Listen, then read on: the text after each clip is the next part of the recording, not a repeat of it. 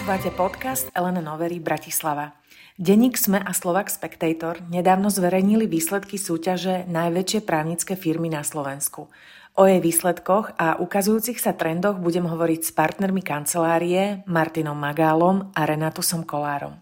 Moje meno je Monika Naďová a želám vám príjemné počúvanie.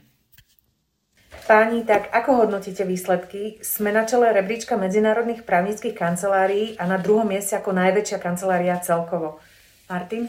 Sú to výsledky, ktoré vyjadrujú fakt, že sme na trhu už viac ako 20 rokov, že máme široké pole pôsobnosti a tým, ktorý sa venuje mnohým oblastiam práva a v každej z tých oblastí, ktoré sa venujeme, sme buď na špičke, alebo snažíme sa byť na špičke poskytovania právnych služieb a klienti to oceňujú.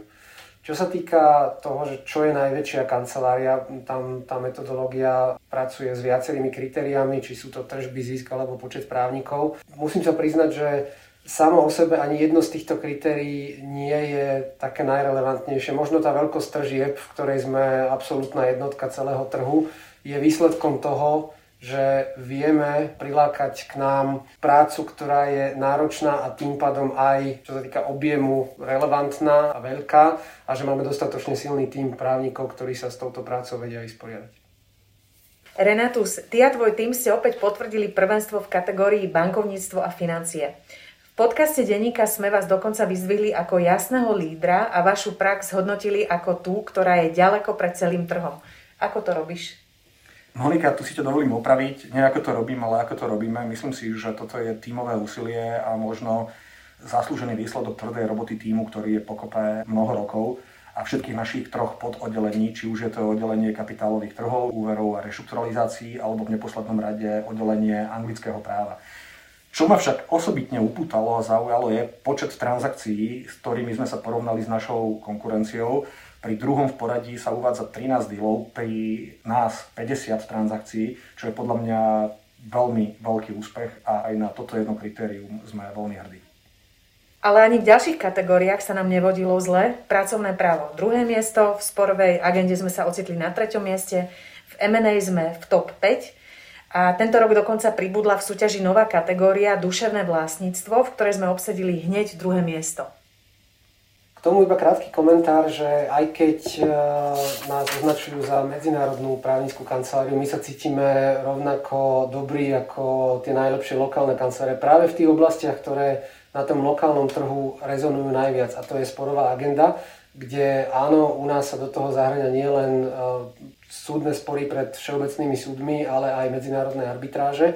A takisto pracovné právo, ktoré je výsostne lokálna agenda, ale keďže ju robíme pre klientov aj vrátane medzinárodných spoločností, ktoré majú svoju prítomnosť na Slovensku a máme na to vybudované unikátne know-how a úžasnú vedúcu tohto oddelenia, tak je to prirodzené, eh, že sme sa objavili na tých popredných priečkách. To isté platí o duševnom vlastníctve, čo je prax, do ktorej sme investovali posledných 15 rokov. Máme tam vytvorené stabilné zázemie tak klientov, ako aj našej expertízy. Čo sa týka M&A, to, že sme v top 5, nič e, menej by som ani nečakal. Dokonca si myslím, že keby boli jemne nastavené inak tie kritéria, tak tú kategóriu tiež e, by sme vyhrali. Avšak rešpektujeme, že aj iným kanceláriám sa tento rok v tejto oblasti darilo a celkovo ten M&A trh bol veľmi výživný pre sektor advokácie. Reno, čo bolo tento rok iné v tejto ankete? Čo bolo iné a čo ma pozitívne prekvapilo je, že zostavovatelia ankety sa pozreli nielen na trh advokátskych kancelárií, ale aj na in-houseové oddelenia v bankách a vo finančných inštitúciách, čo je podľa mňa veľmi dobré a zaujímavé doplnenie. A takisto, čo ma zaujalo je, že sa na to pozerajú celku zaujímavo aj metodologicky a napríklad sumy, ktoré spomenuli, že ako hodnotia celkový trh advokátskych služieb, ako veľkostne. Tam padla suma 270 miliónov eur, je celku zaujímavá cifra pre rôzne benchmarky.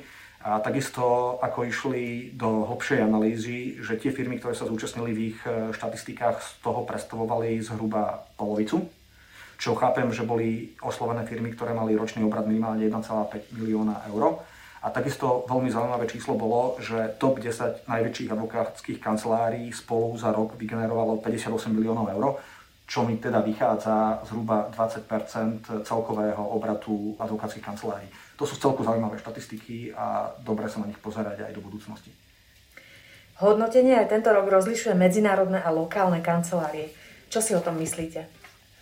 Ak sa pozrieme na rebríček celkový, teda, ktorý spája aj medzinárodné a lokálne, tak zistíme, že 510 kancelárií sú kanceláriou so zahraničnou sieťou, alebo teda tie, ktoré by sme v nejakej kategorizácii vedeli vnímať ako medzinárodné.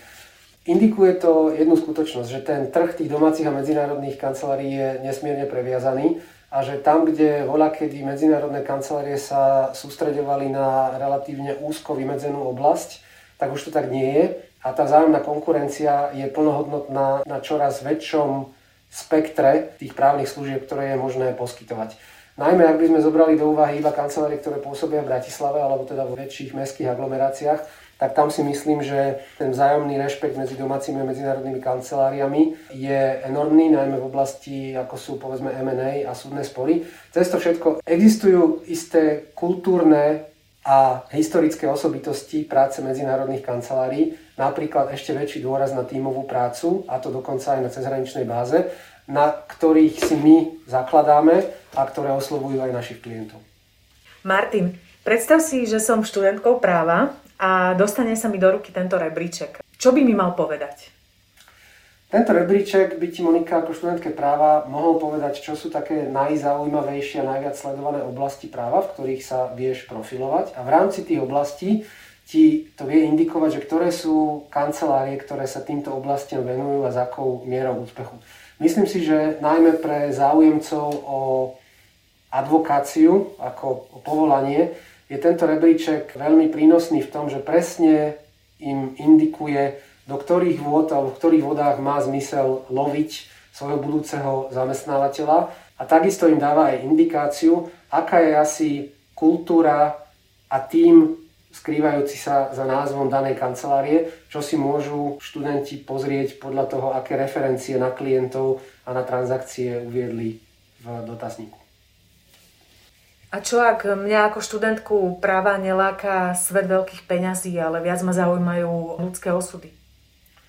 Takom prípade máš viacero možností. Môžeš sa stať sudkyňou, môžeš robiť pre neziskové organizácie, ale podobne ako iné kancelárie, aj naša kancelária sa venujeme agende pro bono, to znamená poradenstvu klientom, ktorí si nevedia dovoliť plnohodnotné e, hodinové sadzby a robíme to, poskytujeme tieto služby pro bono práve v situáciách, kde ide o ľudské osudy, ktoré sa nás nejakým spôsobom dotkli, ktoré nás zaujali a kde máme možnosť preukázať to skutočné povolanie byť advokát. Obhajovať niekoho záujmy, kto si nevie pomôcť sám a voči komu stojí buď systém alebo protistrana, ktorá je na prvé zdanie oveľa silnejšia. A ja som veľmi rád, že v našej kancelárii máme špecializovanú právničku, ktorá sa venuje iba pro bono veciam a že za ten rok a niečo, čo už u nás pôsobí, tak nie len ona, ale ona spolu s ďalšími kolegami, ktorých nadchla pre túto pro agendu, sme už zaznamenali niekoľko mimoriadných úspechov, ktoré sa možno nedajú odmerať peniazmi alebo veľkosťou transakcie, ale dajú sa odmerať spokojnosťou a úsmevom a niekedy slzami v očiach tých klientov, ktorých životy sme pozitívne ovplyvnili.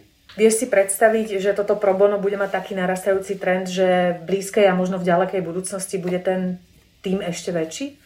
Viem si predstaviť, že ten tým bude väčší. Zrejme nebude nikdy ani 50% alebo podobne veľký ako náš transakčný tým, pretože musíme si uvedomiť jednu vec.